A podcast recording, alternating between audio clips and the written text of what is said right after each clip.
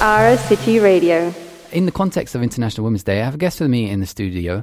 Uh, Amber Schultz from Passerelle is here. Good morning. Good morning, Tom. Happy International Women's Day. Thank you very much. Um, could you could we start off first by introdu- uh, or reminding our listeners um, what the, about the work that you do with Passerelle? So, Passerelle is an association working in Luxembourg with uh, asyl- asylum seekers and refugees. Um, we welcome them in our offices and make sure they are informed about their rights, uh, about the procedure, about asylum, and more specifically, specifically, we have a project now which is called Lilo. Um, we work with uh, Rise and Duri, and uh, this project focuses more on uh, human rights law for women and the Istanbul Convention more particularly. And we've invited you in today um, in the context of International Women's Day to talk about the Istanbul Convention. Uh, what exactly is the Istanbul Convention? So, the Istanbul Convention is the convention on preventing and combating violence against women and domestic violence. Um, it's a um, convention of the Council of Europe, which was uh, adopted in 2011 uh, and opened for signature in uh, 2014. So, for a long time, violence against women, gender based violence, and domestic violence was uh, a private matter. Then it became a bit more, um, it, it, was covered by criminal law. And what this convention does, um, and it's very modern in this way, is that it recognizes equality um, between men and women, that this equality is needed to prevent gender based violence. Uh, it also recognized that in history there was, and there still is, unequal power between uh, men and women, and this is the reason for which um, there is domination by men over women and discrimination against women. Um, this convention rec- recognizes also that women, therefore, are more uh, exposed to gender based violence and to domestic violence. And basically, what this convention does is categorizes uh, gender based violence, violence against women, as a human rights violation. Uh, it's the first uh, binding legal tool regarding gender based violence. And in this, it's a very modern legal tool. Um, so, which countries have signed this convention? Um, so, um, from the Council of Europe, there's uh, 34 countries out of 46 that um, ratified the, the convention. Uh, there are still countries uh, within the EU who didn't sign it. Um, I'm thinking of Hungary, Bulgaria, Czech Republic, for instance. Um, Poland is actually thinking of getting out of the Istanbul Convention, so this is quite, uh, let's say, alarming. Mm. And um, there is a pending decision uh, to see if the EU as a as a union can actually ratify the convention, which would be uh, which would make it uh, a more effective legal tool to get uh, to apply in in member states of the EU. Okay, so how does this work in practice? How does this protect women from from violence? So the convention covers a lot of uh, thematics. Um, there are three main pillars. Uh, there's a pillar about prevention, about uh, gender based violence. So um, it covers training. It also uh, the fact that men and boys should be included in uh, preventing gender based violence. Um, there's a pillar about protection. So focusing more uh, on shelters for women who have been victims of gender based violence. Um, promotes information about the rights of the people. Uh, and there's a more, uh, let's say, sanction uh, sanction based uh, pillar which focuses more on prosecution. So sanctions regarding uh, gender based violation um, to protect the the victim and sanction the author. Um, this convention also is very important because it's uh, it promotes a coordinated approach uh, regarding uh, discrimination against women and uh, violence against women. So it should not uh, be one measure in one particular domain, but it's the work of uh, all governmental and institutions who are who are um, actors in this in this domain and uh, so, for example, um, There should be more data collection regarding all aspects of gender-based violence. Um, and yes, it's a very, again, modern, I'm going to insist on this because uh, it includes all parts of political and also, for instance, there's a part about how media should also include a gender-based approach within their their functioning. So yes, it's very it's very um, uh, it's very it's a global approach. There's one uh, chapter who focuses more on asylum and migration issues. Um, because women in migration are considered to be a particularly um, uh, vulnerable, maybe exactly mm. vulnerable public uh, mm. to gender-based violence.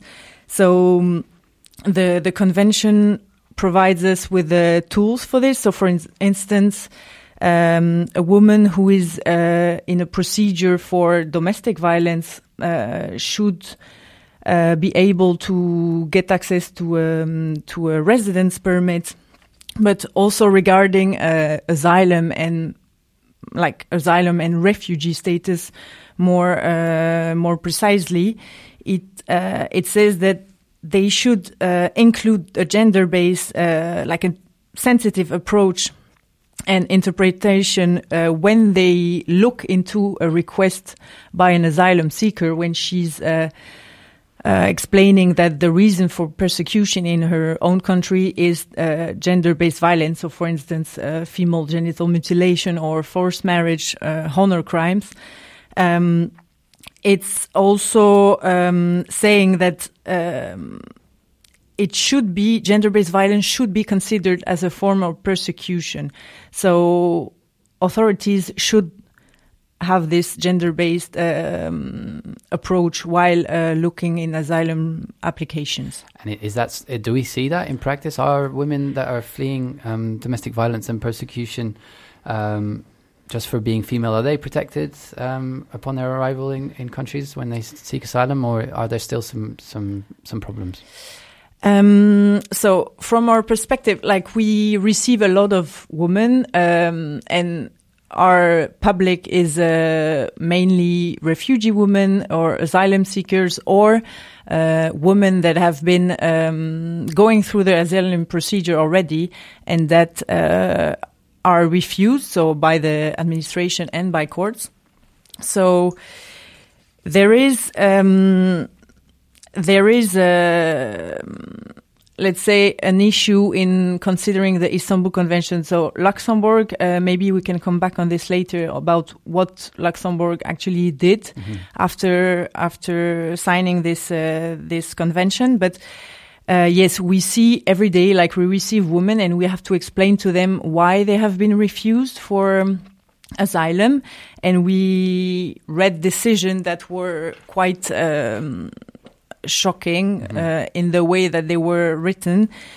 Um, for instance, uh, there was a decision when a woman has been from a woman, let's say, um, from Sudan has been forced uh, to get married to someone uh, by the family mainly, and um, ministry or the administrative decision said this is a, um, a private matter, a family matter, so it doesn't enter the five criteria to become a refugee, and this is what the, Istam- the Istanbul Convention say exactly the opposite.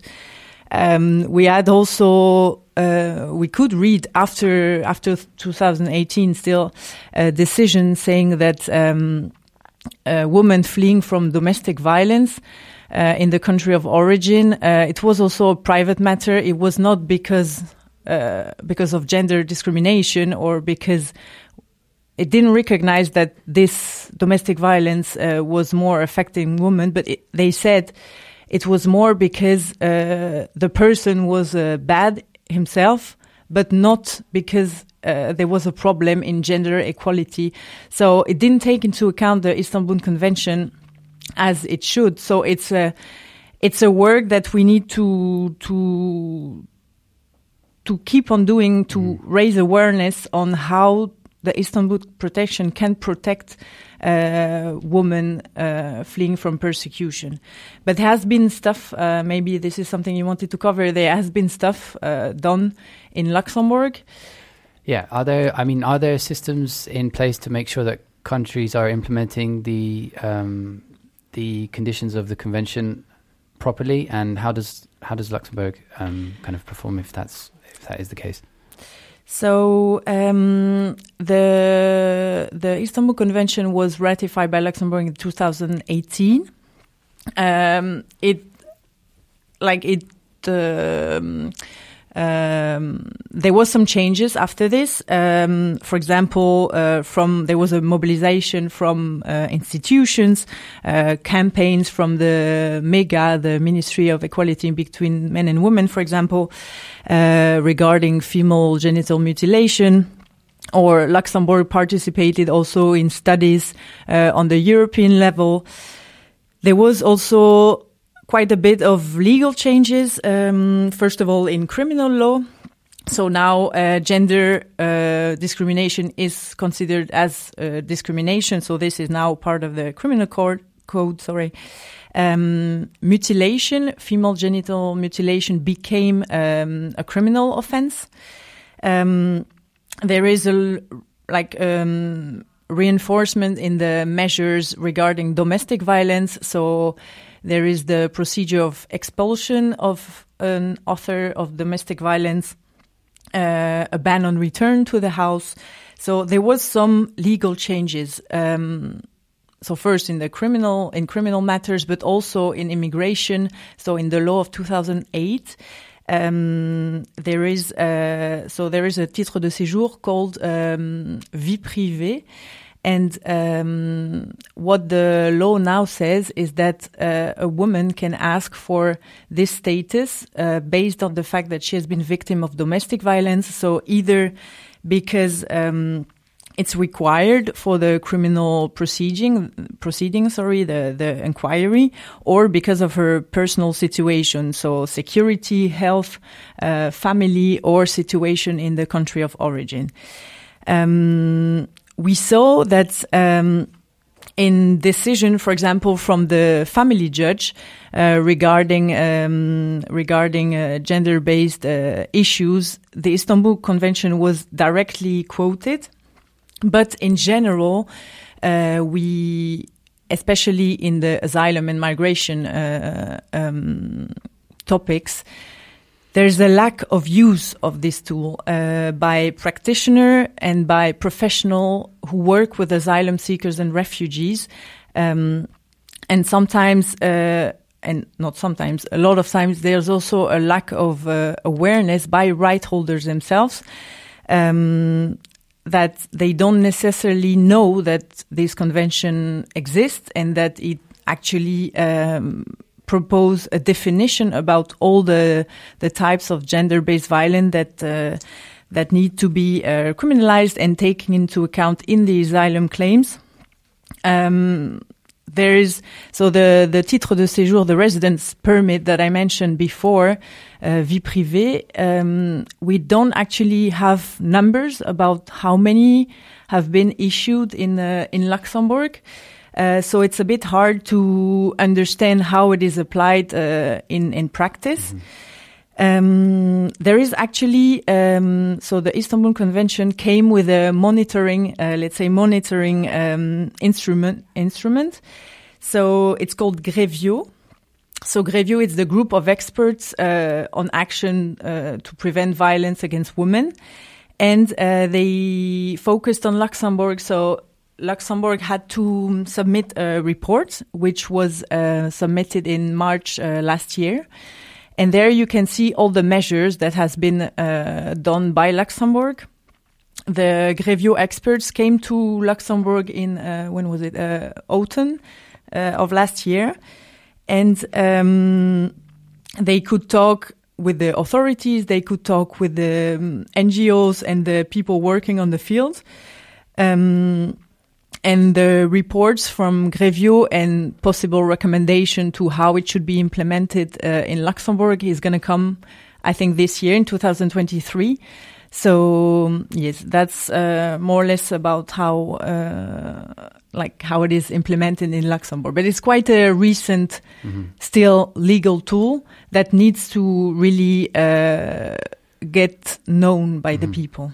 So there have been some improvements and some changes since Luxembourg signed the convention to implement um, the conditions of the Istanbul Convention. But as you mentioned before, there are still cases where uh, that the women seeking asylum in Luxembourg are being failed by the system. What needs to improve to ensure the protection of every woman in Luxembourg under the Istanbul Convention? Um, I think. Uh, oops, sorry. I think uh, the um, the fact that we read, like the decision that we read with the people, that we also uh, read with the people, so to explain to them why they have been denied and what they can do in order to to seek protection. Um, it's uh, I think uh, there's a lot of work doing in the awareness raising. So, as I mentioned before, um, to professionals. So, I think it's important that also lawyers who work with the asylum seekers and refugees with the procedure of international protection um, get to know about um, about uh, the Istanbul Convention. Also, we could read um, because uh, I can give you one example uh, that we found shocking. Like um, there was a woman explaining to the ministry that she has been victim of uh, female genital mutilation, and this is, as I mentioned before, criminalized in now in Luxembourg, but it still happen in a lot of countries where the the women come from, and this could be a reason why she could get asylum. Of, of course, there's other criteria that she has to fulfill, but at least it should be considered while uh, looking into her asylum claim. And what we read the, um, is basically you have different stage of mutilation, and she had gone through the last one, so it was um, the, the answer of the ministry said basically that because she had uh, been victim of the the kind of the worst case, then uh, nothing more could happen to her, so she could go back to the country of origin. And this is actually not true because. Of course, when you get to a country like Luxembourg, you get medical support and reparation. And if you go back to your country, there's a chance it might happen to you again because they see that you have been you have had some medical procedure in Luxembourg. So, That's so shocking. this is showing a lack of knowledge about what's actually happening, and so I think um, uh, a huge part of this it's like raise awareness about what it is, what are uh, gender-based violence, and the the Istanbul Convention actually give a definition about all this. Um, like get uh, the professional trained. And also what's important and this is very important in order for the right holders themselves to know about the Istanbul Convention and what are the tools for them to b- get protection. It's to create a safe space for them so they can, because those kind of issues, it's really hard to explain, first of all, to an administration or to a lawyer or to even association.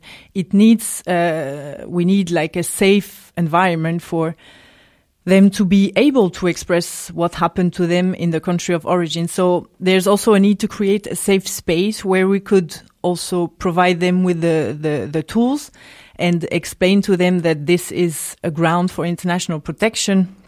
Uh, yes, um, the, the, the Istanbul Convention, it's a, it's a very modern, modern tool when uh, considering women's rights. And um, it wants to like prohibit prohibit and prevent gender-based violence. And this is why we this is actually all this reason why we launched this uh, lilo project in order to focus on right holders themselves women like migrant women and ch- children because children are also victims of gender-based violence. And um, on professionals so to give trainings about what it is uh, how it can be used by different type of profes- professionals Yeah. Yeah, it's a hugely im- important um, tool, as you said, but obviously there's still some work to be done surrounding awareness and so that everybody knows uh, their rights and that the right systems are in place. Uh, we've run out of time. We need to go to the news, but Amber, thank you so much for joining me today to talk about the Istanbul Convention, and thank you for the very important work that you do with Passerelle. Thank you very much. Many cultures, many languages, but one place. Radio Ara, the radio for all voices. Find us at 102.9, 105.2, and 87.8 FM.